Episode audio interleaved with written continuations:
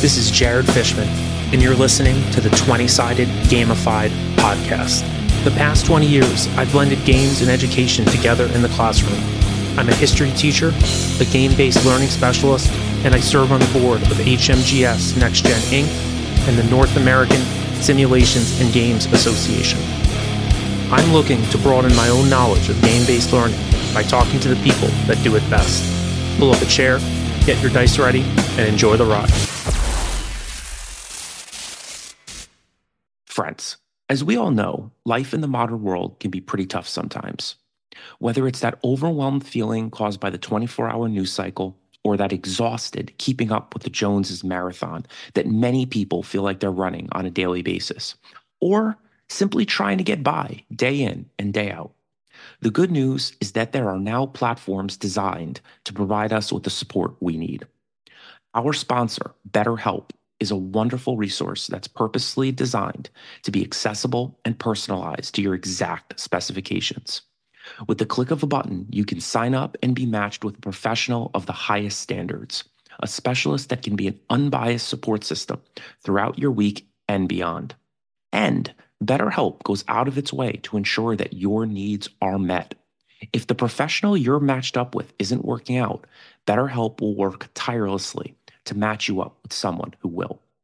Here at 20 Sided Gamified, we fully and readily support our listeners' goals of living healthy, fulfilling lives filled with laughter, fun, gaming, and stories to pass on from generation to generation. We are proud to have a partnership with BetterHelp, and we hope you'll look into this wonderful opportunity and resource at a time where we all may need a little boost. Signing up for BetterHelp has never been easier. Go to betterhelp.com slash 20-sided gamified to learn more and sign up at a 10% discount for your first month. You can also gain access to BetterHelp through the link provided in our show notes. Thank you so much. All right, 20 Sided Gamified podcast fans. I hope you guys are doing well. This is Jared here. No Kelly McManus. It's uh, I think it's too early for him to be to be completely honest with you. Our guest is smiling right now. Kelly likes to sleep. Um, I gave him the pass here, so uh, so I'm going to monologue just ever so slightly. Um, today's a great day. Um, I got to see my niece yesterday.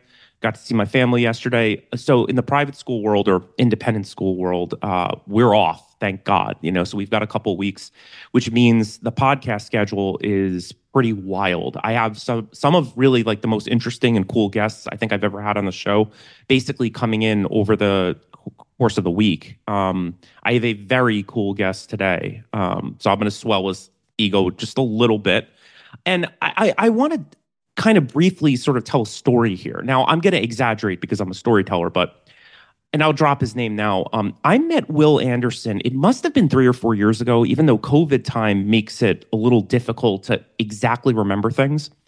So, one of my best friends in the world, uh, we'll just call him Mike because he's, you know, he's like, again, kind of the golden goose. He would never come on the show, I don't think, but he'd be a great guest. Uh, really good teaching friend, really like one of my best friends, actually. And he has another uh, exceedingly close friend that he went to school with. And it was one of those things where I knew we were going to Lancaster and, and Will Anderson was living there at the time. And Mike was just sort of like, yeah, he's really good at Scrabble. You know, like something along, the, along those lines. And then as we were driving, that kind of contorts into, well, he's actually really good at Scrabble. Now, me, I love Scrabble. I'm horrendous at it, uh, which is selfishly why I'm excited about uh, this podcast because hopefully Will can uh, give me some pointers and such. But I just didn't understand really the level of good that we were really talking about. So here's my story, right? So we're sitting at this bar in Lancaster and we meet this guy, Will Anderson. Great dude, right? So we're just sort of talking. And I don't know, the the same way in which I asked kind of pointed, sometimes weird questions on this podcast, I was sort of doing it to him in the moment. And I was just sort of like, how do you get good at Scrabble? Like, how, how does this work? You know? And he basically, and maybe he'll fix this because I just remember the story this way. Um, you know, he had this app and he shows me like 10 or 15 words and they're all sort of scrambled up, right?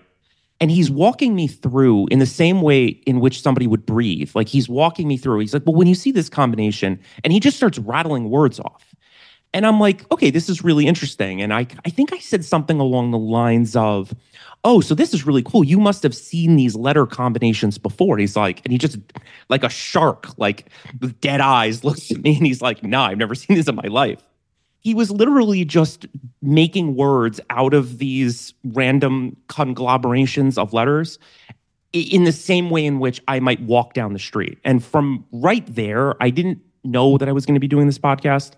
But right then and there, I was sort of saying to myself, this is a guy that I'd love to talk to at length at some other point. So on that note, uh, he's he's sitting here in our Zoom space. He's he's trying to look humble. Um, this is Will Anderson. And in all seriousness, um, he really is like one of the not just one of the great Scrabble players in the world. I think he's more than that because he's a ridiculously good teacher. And more than anything else, he's really good at explaining this unbelievably challenging game in which even if you've never played Scrabble before, you can understand. And I think that is really what sets him apart from a lot of the other uh, folks out there, you know, in this world. So really long-winded, but there we go. What's up, Will? That was uh, first of all incredibly kind uh, intro for me, but secondly, I have to correct the record there. If I if I was showing you this phone app where I train for Scrabble and suggested that I've never seen any of these words before, I I can't imagine how that would be the case. I think that that is a um, maybe just a, a, little ego thing there, or maybe I was showing you nine or 10 letter words that you wouldn't study for Scrabble. But Scrabble is definitely a game that benefits greatly from pattern recognition. And a lot right. of what we do is to sort of train outside of gameplay to to see the words and it, it looks a bit like a magic trick for somebody right. that has has not been initiated in that process so all right so um, hold on there so will anderson hold on a second so i mean again, I have so many just out there questions. So even before we get into your origin story, just on that note, I mean, look, I mean, is there a combination of letters? Like, so when you're training and you get those random combinations of letters, right, to kind of train you in terms of like finding words and such.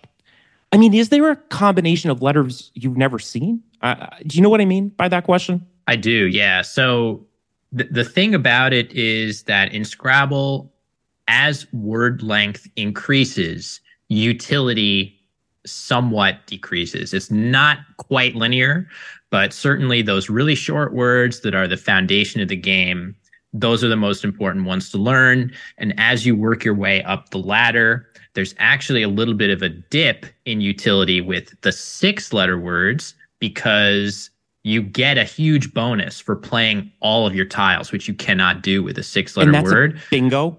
Is that what yeah. that's called? Okay. It's a bingo. It's the weirdest thing, right? Like every other game, like Tetris. What is the what is the move in Tetris that gets you the most points? It's called mm-hmm. a, t- a Tetris.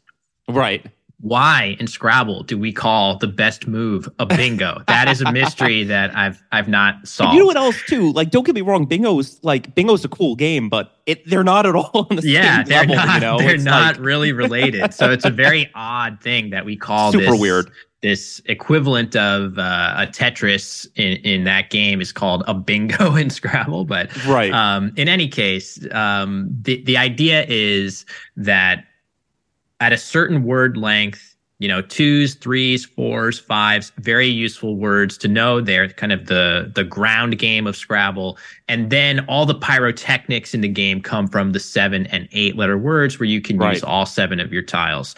Any longer than that, the utility starts to drop dramatically right. of do I actually need to know this word for Scrabble purposes? So right. for sure, once you hit that nine letter threshold, there's going to be stuff that I haven't seen before. And that's at least I hope what I was showing you four years ago in, in Lancaster, because that would have checked out that some of those words I would not have seen in formal study before.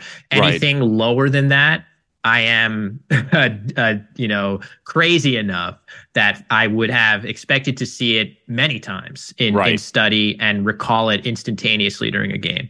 No, I got you. Now, all right. So we're already in the weeds here, which is great, you know, because I just find, I don't know, Scrabble is one of those games that I just find really fascinating for a whole bunch of different reasons, which we could probably get into. But, well, first off, I feel like we have to shout Mike out. I'm not going to say his last name. He would probably be so mad at me if I did. so I'm not going to do that. But, uh, but, uh, so again, in, in a little monologue at the beginning, um, you know, we share a really good friend, you know, really good teaching friend for me. But I guess, Will, you went to school with Mike, right? Yeah, best man at my wedding. Yeah. Um, you know, really, really close friend. I think, you know, we've had a ton of mutual interest over the years. Some of them would be more traditional. We are huge New York Jets fans. That's been a, a huge source of uh, negativity in our lives that we share right. uh, and bond over.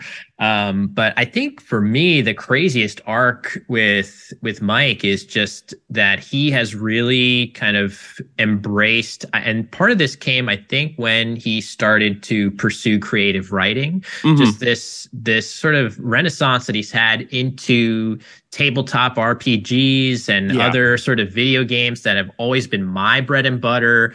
Um, right now, we have a, a, a joined uh, with another friend of ours, a shared playthrough of Baldur's Gate 3. We play every week. I look yeah. forward to it incredibly much. It's a, he was it's saying a ton of fun.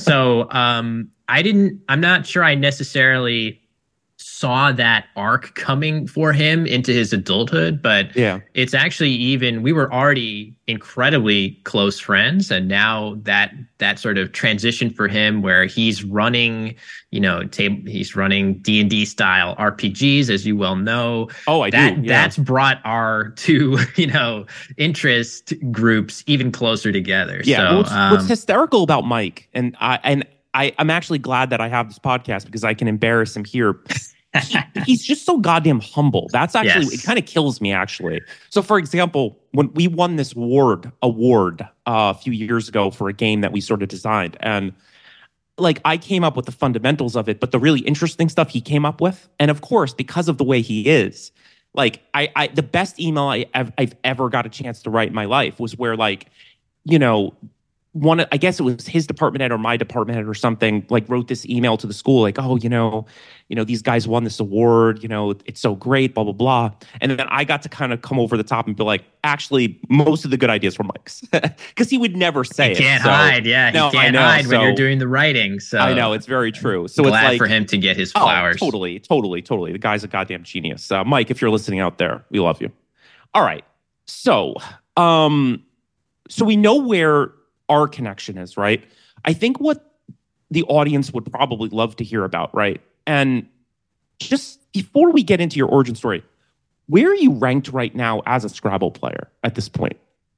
Um, how does there, that work? It's kind of a maze of different rating systems and ranking systems. I would say that right now in the purely North American system, I am ranked fourth in uh, in that system. I yeah. have been ranked first.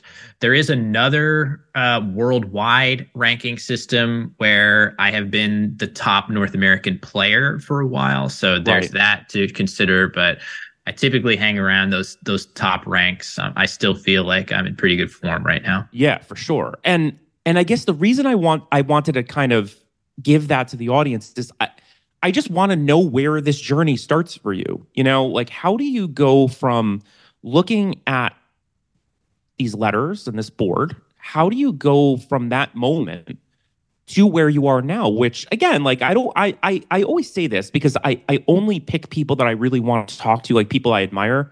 I mean, you're pretty goddamn recognizable in the Scrabble world. Like I was so, sort of surfing YouTube and it's like you're everywhere. If you search wanted, for Scrabble on YouTube, I yeah. think I pop up first. Yeah. Now, so. Yeah, no, it's amazing. That's great. And what I want to know is like where that journey starts. Like how, yeah. how do you get there? So so can we do that? Can we uh for we, sure. All right, cool. I I will, you know, condense a little bit where necessary because okay. it, it's I, I think the the headline here for me when I look back at the answer to this question is that so much of this feels like it happened by accident, like it was mm-hmm. just sort of happenstance, right place, right time kind of thing. Um, I would say, oddly, it's it's important to note, and I give this story sometimes that my mom taught me Scrabble, as so many people learn the game as a family pastime when I was young, maybe 10 years old. And she kicked my ass relentlessly, believing that I had natural verbal ability and that coddling me was not going to help.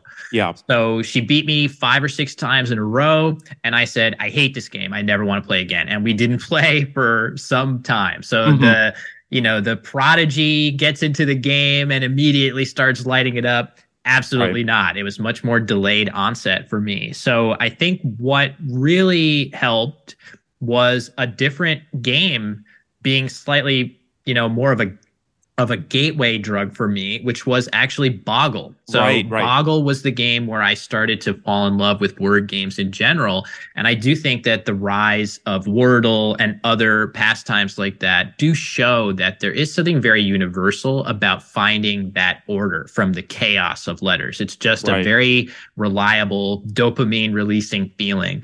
And I started getting that with Boggle. Um, I played it on the internet a lot. Um, one thing that happened to me, it's, this isn't, you know, I guess it's somewhat relevant, is that I have Crohn's disease. I have mm-hmm. a, an, a chronic ailment, and I was diagnosed with that when I was about 15 years old. And I've always loved playing sports, as Mike will tell you. We were out there playing basketball, football, baseball, any anything we could get our hands on. And when I first got sick, I didn't have that outlet. So I really started to fall in love with Boggle as this way to get my competitive juices flowing. And um, that's where I first started playing word games a lot. And it's where I learned some of the instinct to view the words that I was seeing every round. It would show you the words you didn't get. And I would see the same words over and over and start to incorporate those into my game Right. I think the biggest mindset there that carries over hugely into Scrabble is I wasn't really looking up very many definitions of those words. I was just saying to myself, "Ooh, here's a useful one. It's got these good letters that I keep missing." Right. That is something that is hugely applicable to competitive Scrabble as well, for better or for worse. So, anyway, Boggle first. And then, after at least a decade of playing Boggle, another friend of mine who was a Boggle player suggested to me that you would probably enjoy these Scrabble tournaments that are held in person. And right. the context at that time was I was struggling mightily with World of Warcraft addiction. in fact, funny. deeply, yes. deeply addicted. And I was trying to sort of extricate myself with several failed attempts in there. So I was trying to find other hobbies that might have a chance of being similarly addicting, but would be wholesome enough to get me out of the house, get me right in front of another flesh and blood person. And Scrabble came along at just that right time where I got this nudge to do it. I had played word games for years, so the transition was very easy. And I went to my first Scrabble tournament, frankly, thinking that it was going to be kind of like what you do when you go bungee jumping or skydiving right. and, and you have a cool story to tell, but you're not going to become a skydiving instructor off of that right, one right, trip. Right. Makes sense but for me, it was immediate kind of love at first sight. This is my, these are my people that I've, you know, wished that I had had been in this community for, you know, before. And the positive feedback loop just started spinning from there where I went to my first tournament because of that background in Boggle. I did quite well but mm-hmm. I immediately was looking around the room at some of the other boards that the expert players were playing. And I just said to myself, this looks awesome. I want to do this if possible. Right. So Scrabble is, I think, the way that I got a YouTube comment that's sort of wrinkled my brain ever since I got it because it's so perfect to describe Scrabble, which is that it has a secret complexity that does not come over does not is not readily apparent at first glance but as yeah. soon as you come into contact with any part of it it is so alluring and it is such a fun game to improve at excuse me to yeah. improve that and i i started that journey right away after my first tournament and i had no ambitions or no idea of where it was going to take me i just felt like wow i would love to get better at this game whether that means learning words learning strategic concepts doing those things made me better at the game, which in turn made me want to do more of it. and I had no, I had, like I said, no ambition of being a champion player or being this or that in the game. It just kind of happened by accident. Um, yeah. And here I am as one of the stronger players in certainly the US and maybe the world by extension. So, did you go into that first tournament kind of cold? Yeah, I did almost you no showed up. prep. Yeah, I just showed up. Um, the beautiful thing, like I said, a, a, decade of playing Boggle pretty avidly will really, really hone in on those shorter words. So that's that's the type of word you're going to see over and over again playing Boggle. Right. Three letter words, four letter words, five letter words, and those are really the foundation for a healthy Scrabble game. Right. And you can use the concepts that you're you will often see if you google scrabble tips and things like that. You will get a lot of advice such as try to find seven and eight letter words using english inflection rules. Find okay. words with ing find words ending in ers and in the early going that is exactly what I was doing. I was pairing this very strong base of shorter words with those basic understanding, you know, the principles of finding longer words. But you right. quickly realize that as I showed you four years ago, yep if you're looking to improve, you need to turn that process less for, as an active searching and more into instantaneous pattern recognition. If you really yeah. want to go anywhere in this game, which is a bit of a leap for a casual fan of the game. Oh, to, I would imagine. To, there's yeah, there's a lot. There's a lot at play here, which we are painstakingly painstakingly going to get into that. Uh, I get, sure. because because I think that again, to me, what's always really interesting about a, a game like Scrabble, or really, there's lots of other games I would say this about. Again, exactly what you're describing. It's it's one thing to be very casual, and I think for Scrabble, there's probably millions of casual players out there, right? But there's a whole nother level that you're at. You know, it's yeah. like that elite level. Like I've been thinking about pool actually mm. for a lot, uh, a lot of time preceding this interview because it's it's almost like watching a really good pool player where you almost expect them to make the shot. It's not about making the shot. It's where do I want to be two uh, balls from that? Do you know what I mean? And and and again, I don't want to get ahead of myself, right? But but that's kind of how what you do. It feels to me just so different than the way a lot of other folks look at Scrabble. Now, I have a question for you. Um, I know that's a silly preface, right? You're on a podcast being interviewed, but Understood. Did you have kind of a weird relationship with words? I mean, when you were in school, even though you took that hiatus from Scrabble, like when you're sitting in an English class or when you're reading a book casually, did you find that words kind of came naturally to you? If that makes yeah, sense. Yeah, it does make sense. And and I think with the whole array of skills that you need to be an elite level Scrabble player, and there are a lot of them. Um, and I, I, I think there are so many skills that you need to be a top level Scrabble player that it's a little bit dizzying. But the nice thing is that you don't have to be a super master of any of them, especially the strategic ones. But you really do need to put in the time with the words or have at least a little bit of natural ability there. And I have a funny story there, which long before I considered becoming a Scrabble player, I did discover that I was able to anagram things just almost by instinct. Really? So our high school baseball coach was a guy named and Mike played lacrosse for this for mm-hmm. the for the record, but he absolutely knows who this guy is. Yep. Um, his name was Ed Wissner. Mm-hmm. W I S S N E R. So Ed Wissner. And I remember I was sitting in English class zoning out, not paying as much attention as I should be. Mm-hmm. And I realized in a flash that that guy's name anagrams to weirdness, the word weirdness. right. So that was where I sat there and I, I think I laughed and the teacher looked at me like, what's going on with you? Why are you disrupting the class? And then right. I, after having that reaction, I thought to myself, whoa, that was weird. Kind of right. like a superpower revealing itself. So of all the skills that you can have in Scrabble, that is the closest that I have to a natural superpower of just right. being very, very good at seeing words, memorizing new words. That that's where my brain is spongiest. And I think part of that is because I played so much Boggle during that part of your developmental, you know, growth as a person. You see it in chess all the time that the best players nowadays are ones who are were exposed to the game early while their brains are in that state to retain a ton of information and that's it's going to be very difficult for an adult aged person to get into the game and reach those same levels of retention. And right. for me, because I was fortunate enough to find a similar word game at that time, I think that's that's sort of where my superpower lies.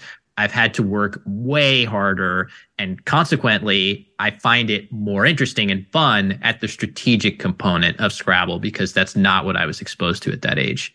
Right. So I think we're ready then. I mean, I'm just thinking about everything you've talked about so far.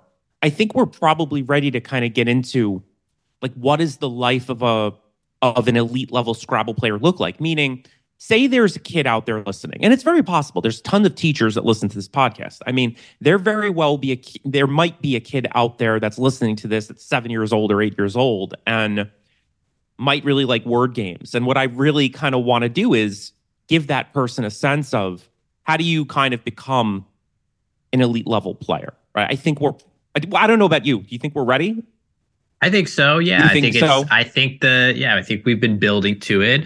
We have. Um, so I think the first thing that I want to say with respect to this is that if you're looking for a hobby to engage in, I think it's comforting to pick one that you kind of know is going to be around a while because there's yep. definitely certain things that you can do, whether it be an individual video game or something like that, where it might be just a flavor of the month. It's not going to be here in a decade. And the investment that you put into it will be fun in the moment, but it's not going to continue to play to pay dividends. But Scrabble is a game that is 80 years old and has still been a part of sort of the cultural consciousness in any country, certainly English speaking country where it exists. And even in other places like France and Spain, it's, it's pretty significant in those languages too. So if you're at that point where you're looking for a new hobby the way I was, you could do a lot worse than picking one that has the staying power of a game like this if you are a word game fan. So that's the right. first thing. Yeah. That I would say. But um to the to the actual question of what what is the the glamorous life of a of a pro Scrabble player? Yeah, um, tell me um, about it. Yeah, it's um I think right now because of like I said, Scrabble, and you said it as well, Scrabble is seen as a more casual game. So the competitive Scrabble world is one that a lot of people sort of come to by accident. It's something that I'm hoping to change with my YouTube channel where to make it a little more intentional, where you might stumble across this and go down the rabbit hole there with my videos. Right. But um, I think it's um, there is certainly a sense of you fall in love with the game and other stuff comes onto your plate as a result. So, for example, um, I fell in love with the game and I sort of wanted to get better. And what did that entail? It meant that half an hour or so every day, I was training with Scrabble words in sort of the program that I showed you, where it's like yep. the jumble in the newspaper on steroids, basically. Right. You're throwing these jumbled up words at at yourself uh, for some chunk of time every day so that you can again turn that active effort into pattern recognition that's like a part of many scrabble players lives and it's right. it's not it's it's some in some ways i consider it a bit of a flaw in game design that in order to access all the good stuff about this game, you you have to do some of that stuff, which I love. I find it soothing, relaxing, almost a form of meditation. But some yeah. people consider it to be drudgery.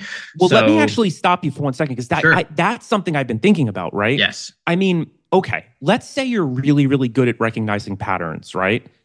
Now now jump in here, right? So to me, like it seems like you kind of have to know the dictionary. Is that true? Like, you, I mean, you really have to know those words first. Which it, does that make sense? It does, yeah. So the the way I would answer that is to suggest that Scrabble can be what you make of it. You can definitely right. appreciate all of that strategic richness without turning your life into constant homework right. every day you have to learn words. There is a huge gain to that initial set of words you learned, whether it's the two letter words, the top 20 or 30 seven letter words by probability. So in Scrabble, uh, you have letter frequencies in the set of 100 letters. There are certain right. letters that appear a lot. Right. Wheel right. of Fortune style letters that you would see in Wheel of Fortune given to you in the bonus round, R S T L N E. Those letters are really, really useful to play those seven and eight letter words. And if you even just learn 50 of those most common words with th- with those letters, your game is going to shoot up in in quality right away. So I would say that it really depends on your ambition if you're looking to go from decent home player into that next level of somebody that's employing tournament strategies, even if you haven't turned your life into a study fest, you can do that quite quickly. So I, right. I would I would say that at first. But if you're looking to become a champion level Scrabble player, there is definitely no avoiding that sort of um, knowledge check of yeah. you have to have put in the time and energy to go deep into that dictionary systematically so that you are not surprised when you see those combinations on your rack and you can play them quickly in a How game. many words do you know? Well, I, know, I know it's kind of an out there um, question. Like, do you do you know how many words you know? So couple couple answers that I yes. can give there. One would be to throw the question back at you and say, sure. what does it constitute to know a word for Scrabble purposes? Do I need to define it or do I need to simply be able to find it in a Scrabble game? I think so just to find it though. I think just to okay. find it, right? Because whether you know what the word means or not probably doesn't matter, right? Right, but very odd. That that's is a very odd thing. Very odd, which is why I want to call attention to it. Yeah, you know, yeah, yeah. Could yeah. I? Can I really be said to quote unquote know a word that I can play in a Scrabble context but know nothing else about? That's a weird question. Yeah, I, yeah, I didn't want to ignore. But uh, the other nuance is that I could easily spit out the the simple fact that in the North American Scrabble Dictionary, from two to eight letters in length, there are, I think, just shy of 90,000 words. So that sounds huge. But yes. remember that a, a typical English speaker's working vocabulary is some number of many thousands of words. I think I've right. seen something like 20 to 25,000 words right there. So you come you come off the street with a big chunk of those being known. And maybe if you are a well-read person or a person with an excellent working vocabulary maybe another thousand a few thousand get added onto that. So you have yeah. inroads into that number right away. So um how many words? Yeah it, it's uh so for scrabble purposes I also have learned more words that are playable in the International English Dictionary, which is slightly larger because it consists of archaic words, slang right. from other English speaking countries such as Australia, UK. You know, there's there's more words in there. So all told, I would say I probably know something like 125,000 or 150,000 words that you could play in Scrabble. Yeah, I'm so, uh, yeah, it's just wild to me. Yeah, it's absolutely wild to me. Do you find it harder to learn the words that have more letters in it, or is it the smaller words that are more tricky? So I think for many, many players, the smaller words are sort of bedeviling because of the method that we use to learn these words. The one I showed you, where you jumble up the letters and you throw them at yourself until you can reliably unscramble them. Yep. That method is actually kind of flawed for mm-hmm. shorter words. So, for example, if I if I were to sh- throw the following three letters at you, right? A X Z.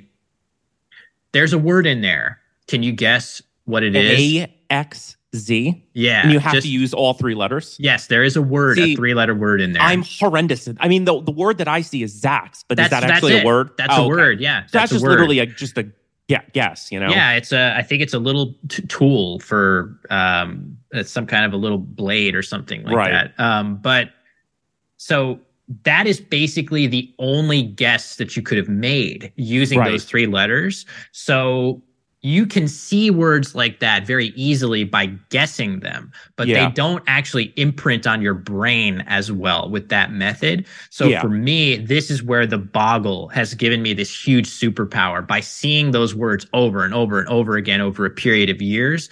I basically don't have to worry about that. They're cemented. So for yeah. me, it's definitely the longer words that I have to focus on. And also that are very, the more letters that you have, the more aesthetically appealing a word can be sometimes. There are these longer words that are just really fun when you come across right. them that as soon as you see them once, they're going to imprint pretty quick. So you know what I think is really important about this, right? About th- this line of questioning is I think I'm going to put myself out there. I think when somebody looks at someone like you,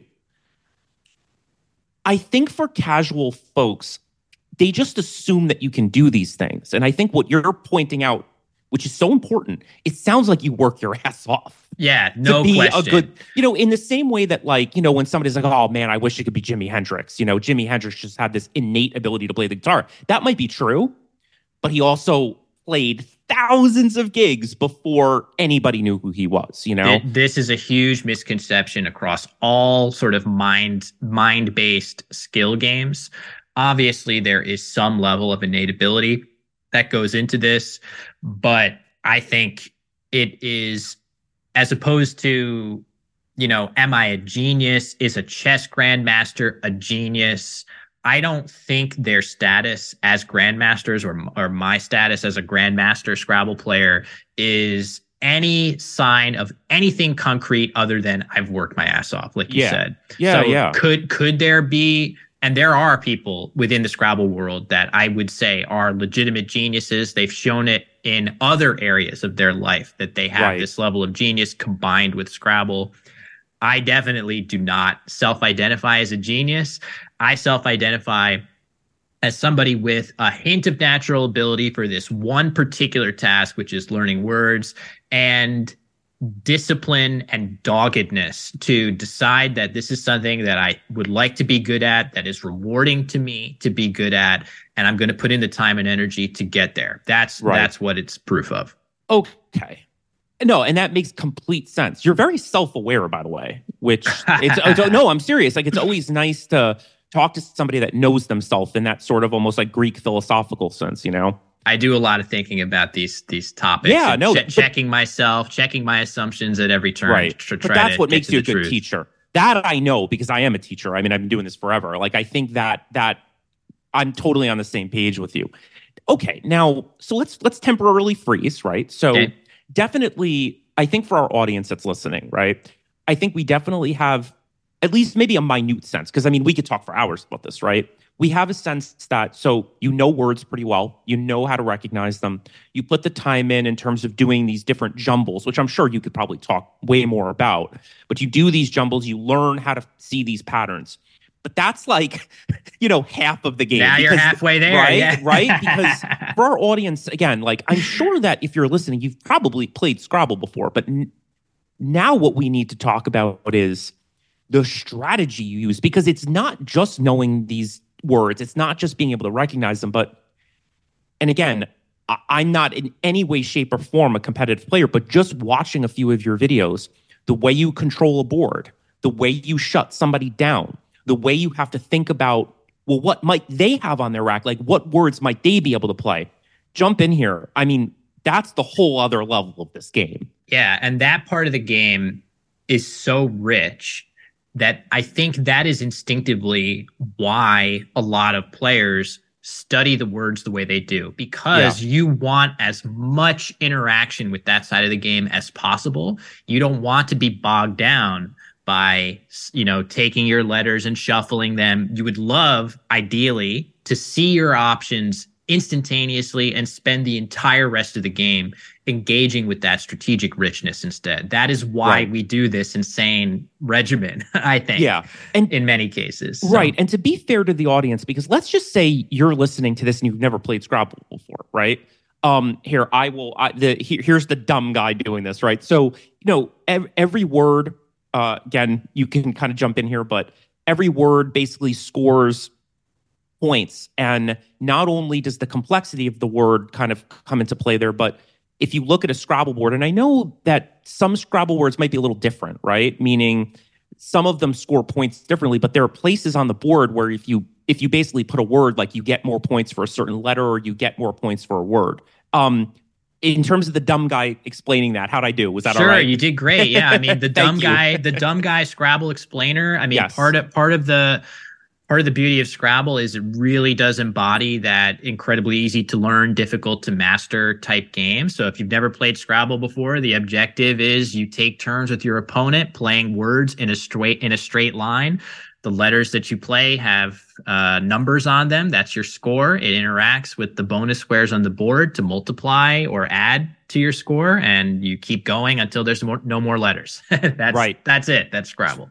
Eh, um, so, so, and you have to really play the board, right? Like, do you ever yeah. do you ever look at the table and say to yourself, like, I know that my opponent could play a word here, so I'm going to play a word somewhere else to almost like mess up. Uh, the that kind of level of strategy that they might be sort of employing if that makes yeah, sense. That, yeah, for sure. So there's there's so much that goes into Scrabble strategy that the way you're describing. So I think there there are several sort of branches of it. So the first is to realize that purely selfishly as, you know, what what am I trying to do every time I sit down? I'm trying to score as many points as I can. So within that branch of strategy, you have this idea that if I have two plays that score the same number of points, but they leave different letters over for next turn, how do I properly evaluate those leftover letters for next turn?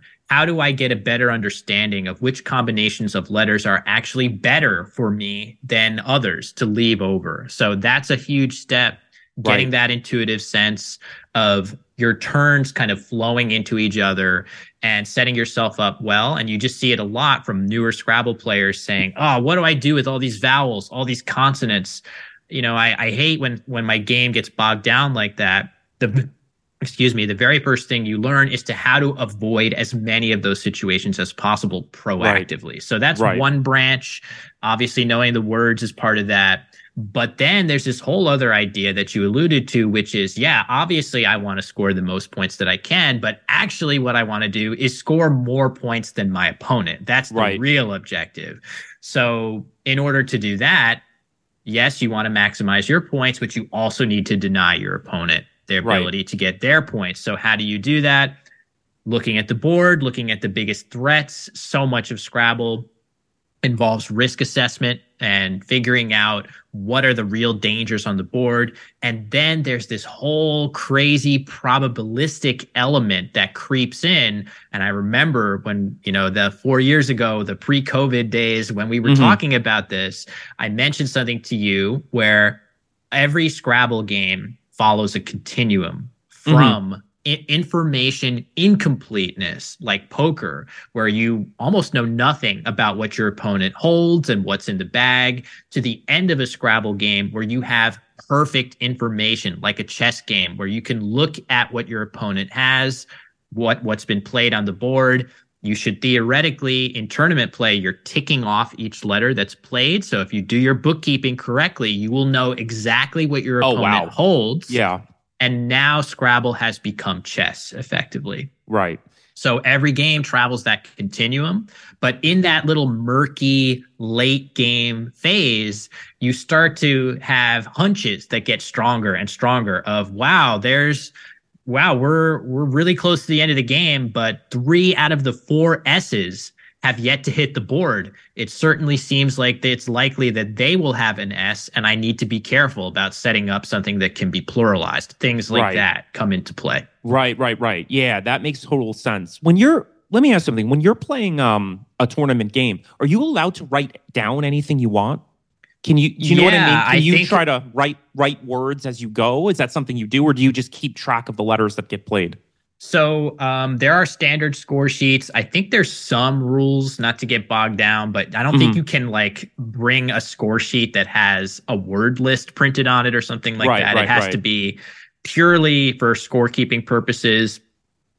But for sure, over the course of the game, when a word is played either by you or your opponent, you would be ticking letters off of a checklist. However, you do that for for my career, usually I just write the alphabet in order and when one of those letters is played, I write a little tick on it, it so I can sort of quickly ascertain, oh wow, there's 10 E's that have been played out of the 12 in the set. I should be careful about using my E. Um, you know, think things like that. And there, I just feel like that part of the game, figuring out what is the composition of the unplayed letters, how could that affect what my opponent is trying to do or what their holdings may be. It feels very poker like, uh, and uh, it's an it's a tremendously rewarding part of the game when you can get into it. But I think it is so gated behind the fact that for most players, even strong tournament players, it's so freaking tough just to find the words that you have. Yeah. And it's tough to even get to that part. It takes a lot of time and energy to be able to access it. Right. And on that note, so what's sep again, I- am such a layman at this. So, but it, it seems like what separates those elite, elite, elite players compared with really great players is just that ability where it's almost like a given that you have a rack of letters and you know a word, right? D- does that make sense? Like meaning here, why don't I ask it this way? Have you ever gotten a rack before where you're like, I don't, I can't find a word in this? No, not like a, a word period. Certainly, yes. I mean, it, if I have, it's because there were no words in it. yeah, so, yeah, gotcha. So if I got a rack of uh, of seven, you know, of seven E's or something, I would not be able to find a, a, a long word in there, and uh, that's because there isn't any. So right. Uh, there is no question though that I have gotten racks of seven letters that have had a seven letter word in them, and I've just failed to spot them in right, that moment. Right, right. So I do think that at that top level, you actually, I was thinking about this when you mentioned your pool analogy, right? Yep. Really, really strong pool players, you expect them to hit the shot almost no matter how difficult it is. But if you're watching a high level pool match, it's likely going to be defined by which player makes an unforced error that's out of character for them. Totally. Scrabble's at that at that high level, and maybe any pastime at a high level um, of a skill cap that's sufficiently high that you could potentially get close to reaching it, but it's still really high, so you're going to make mistakes. A lot of those pastimes come down to unforced errors. Who who makes a blunder at, at the wrong time? Yeah. Is there a time limit on games? There is, yeah. Tournament? So it's just like chess. A chess clock is employed. You get the standard amount is 25 minutes per side that mm. you can use as you like over the full course of the game. So what that means is I might spend 10 seconds on a move where I just know it's drop dead obvious what I'm supposed to do. And then I might spend 10 minutes on a really complicated move. That's fine as long as that total number of time spent doesn't exceed 25 minutes. And then you start to get docked on the scoreboard 10 right. seconds per, sorry, 10 points per minute over time. And after a certain number of minutes over time, you instantly forfeit. Gotcha. So, in terms of these tournaments, just kind of making a little bit of a transition here. So, and you know what's funny? Because I'm, I'm, looking at the time. We're not going to be able to get everything in here. So I'm gonna I'm gonna deliberately, I guess, take my time. I'm not going to rush because we can always have you back on at some other point. Yeah, um, a lot to get into. Yeah, no, there is a lot to talk about. And again, like for those of my uh, my my people out there, I often call them that that listen to this podcast. I'm sure that they probably are thinking a million things as well because there's just a lot here to cover. For sure. Okay, so my question was going to be something along the lines of given your role with Scrabble now, because I know you're doing a lot of work behind the scenes and, and even in front of the scenes, so to speak, because you're such a uh, a, a person of of note on YouTube in particular about strategies and getting more people into the game and showcasing other players and things like that. I mean, are you still playing the same amount of tournaments now that that you were before you were doing all of that? So, quick answer for sure is is no. Um, yep. Part part of that is um, at least in recent history, part of that is we have a cat that's been ill. So mm-hmm. my wife and I have not wanted to travel too many places he, right. he, needs medicine every day. So some of our travel plans have been altered by that, where I feel like I probably would have played a little bit more. But there is no question that with the YouTube channel and other stuff that I'm that I'm doing in the Scrabble world, I'm playing a bit less. I'm still trying to stay as sharp as I can with a little yeah. bit, um, you know, less time over the board. Um, but uh, I feel like I'm still sharp enough that even if I'm not perfectly optimized to my Scrabble ability, I'll be able to compete. Um, you know, I went into the World Championship this this summer, not feeling like I had done the same level of preparation that I had done in the past, and I came pretty close. I made a video about this where I was in first place on days one, two, and three before finally on the final day, day four, falling out of um, the top group. So, mm-hmm. and I was still the highest finishing um, US player. So I felt like, you know, I was in pretty good form. Um, I'm not super worried about that. I feel like right now I, I have an opportunity with the growth of my YouTube channel, which has shocked me uh, in many ways to to make a really powerful impact for the world of competitive Scrabble that I feel really passionate about that more so than I do about being the absolute best Scrabble player I can be. If I'm 95% of that or 90% of that, I'm, i will be pretty satisfied that I can compete and still do this other stuff. Well, let's talk about that actually. Sure. So let's talk about your YouTube channel. Let's let's talk about some of the things that you're doing for Scrabble. I mean, what jumped out at me almost immediately. You're a natural teacher. The fact that you're not a teacher, like the fact that you didn't go into that field is actually kind of surprising to me. Because, I really appreciate that. By yeah, no, because I think what you're doing, and, and I admire people like this, you take something that's unbelievably complicated and you make it so that anybody can understand it. And I think that that's the that's the strength of your YouTube channel.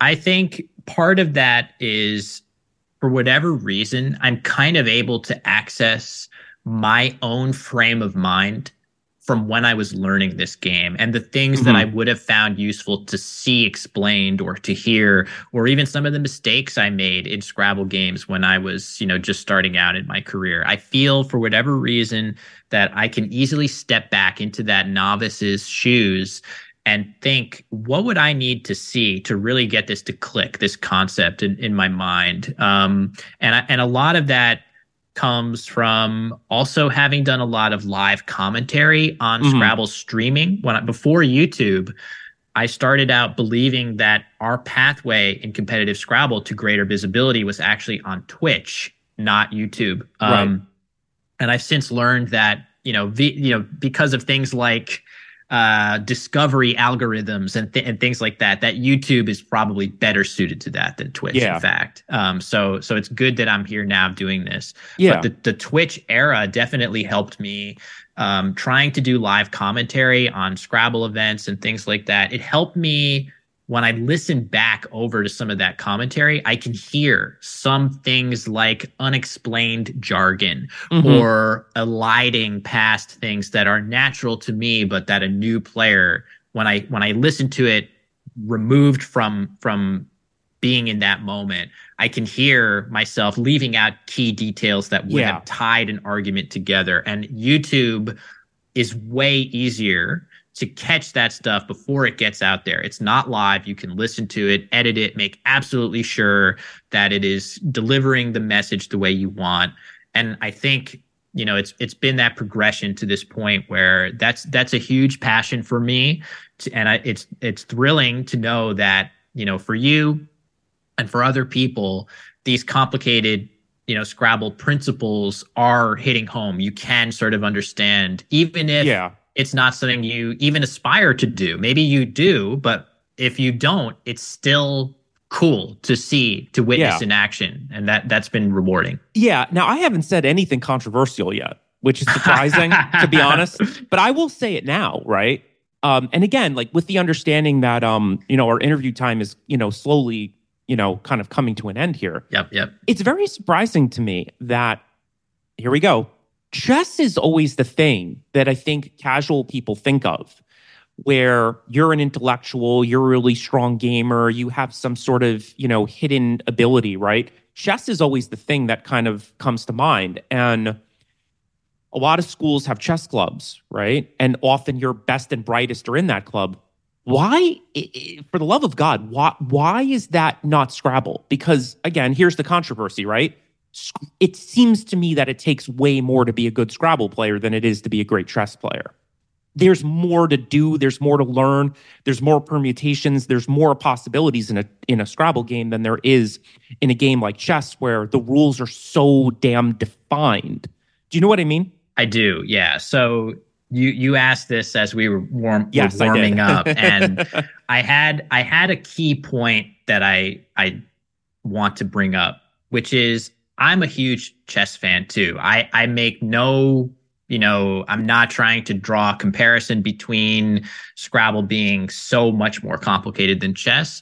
The games are slightly different in the way that you go about them. There's no question that the move space in Scrabble with the 100,000 words or however many there are and the the the act of actually finding your move and then figuring out what to do with it is a whole extra layer of complexity that Scrabble has.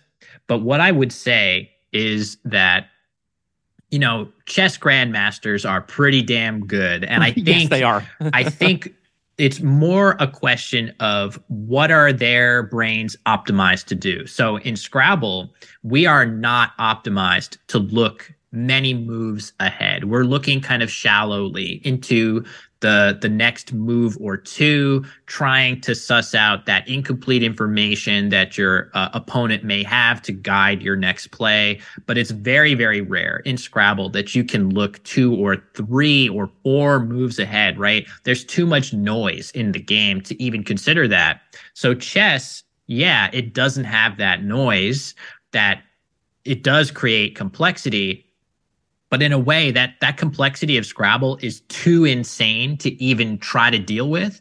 Whereas in chess, it is so serene, the perfect information available to you at all times. The moves are easy to find. Your pieces are right there. You know how they move. And like an hour after playing chess, you know how the pieces move. Right. But chess players go deep, real deep into their lines, right? They're calculating four, five, six, 10, 15 moves deep, which is an incredible feat of right. sort of mental gymnastics. So I'm never going to take anything away from top chess players' ability to do that sort of calculation. It's a little bit different. The only time Scrabble comes anywhere close to that, again, is in the end game when information becomes perfect, just the way it is in chess. But uh, yeah, Scrabble, I, I would say though, is so your your postulation was is Scrabble more complicated than chess?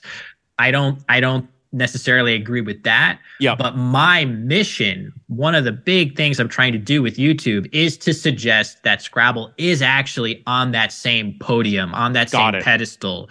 And I do think there is a huge gap in the perception of Scrabble. As you suggest, chess is the mind sport. You know, that that is the arena where I, I made a video about this too, right? You see it in action movies. James Bond plays his bad the bad guy in chess. Professor X plays Magneto in chess. Yep. Nobody's playing Scrabble, right? True, yeah, it's good point. Um, the quirky characters in the movies are playing Scrabble. Alan from uh, you know Two and a Half Men is playing Scrabble, not Charlie, right? Mm-hmm. So, well, Charlie's not playing chess either, but um, but the the point is that Scrabble, I think, does suffer a little bit from that stigma of being purely a casual game, and this goes back to what I I said earlier that Scrabble's complexity is a little bit more secret. You have to engage with the game a little bit deeper to start unraveling it. But once you do, it is just so beautiful. Yeah, and you know what? That in in in a in a way, that's actually a perfect place to almost pause this conversation. Sure. Because like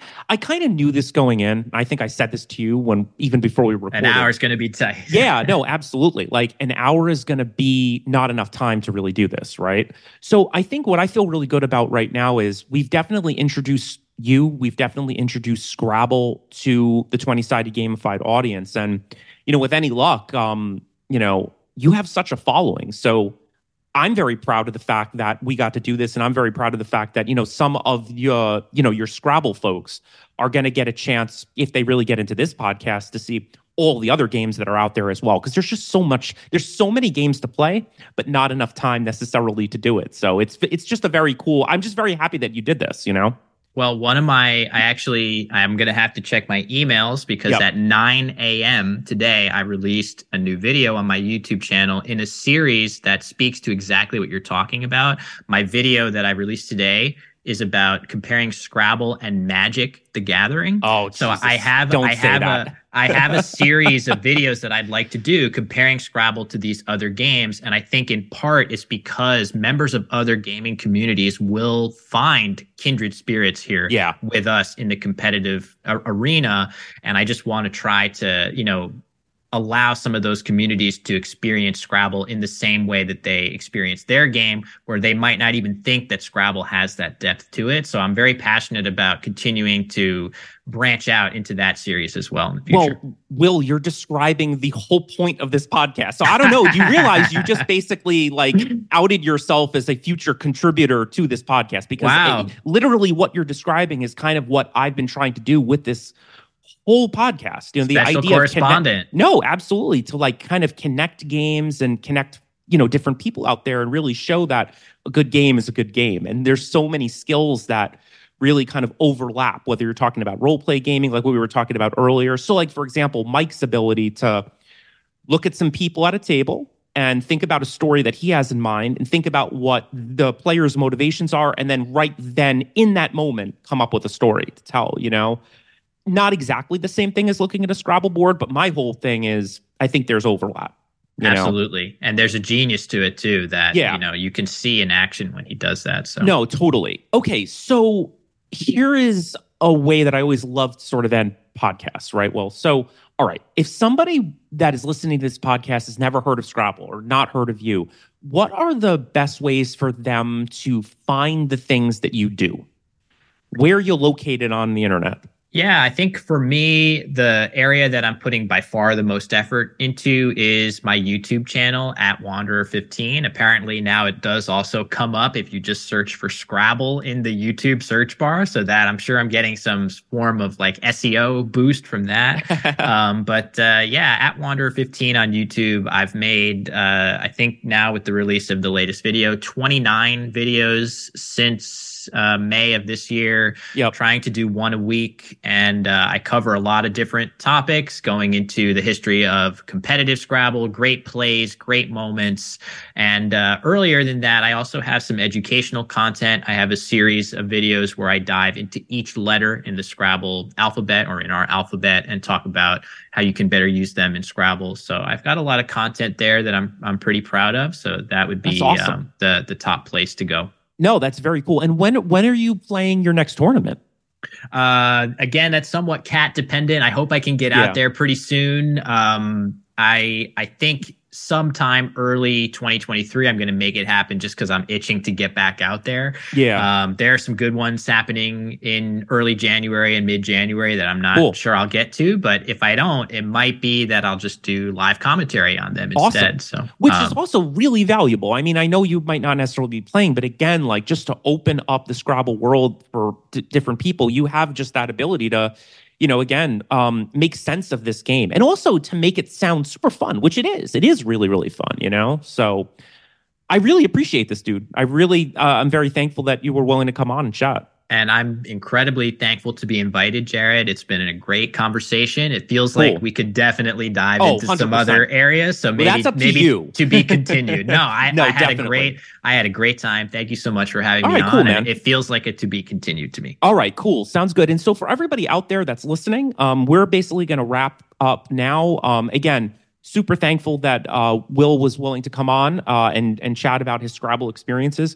Also, don't forget, you know, given um, given the state of the world, right? You know, uh, I was just reading the news this morning, and it can be incredibly depressing. Uh, don't forget that our our biggest sponsor right now of this show is BetterHelp, and I'm very thankful for that relationship. So you can always go into the show notes um, or at the very very beginning of the episode you probably heard a little bit of that ad uh, just just for BetterHelp and you know and if you need somebody to talk to uh, the beauty is is that you can do it right over your device. So again everybody that's listening out there very appreciative. Thank you so much. Have a wonderful wonderful wonderful day. See you later. Thank you so much for listening to today's 20-sided gamified podcast. I hope you got as much out of the conversation as i did if you're interested in learning more about the organizations I work with, please visit www.nextgengaming.org and www.nasaga.org. My Instagram handle is hmgs underscore nextgen underscore inc. Until next time, be well, get some gaming in, and roll some 20s. Thank you so much. We'll be right back.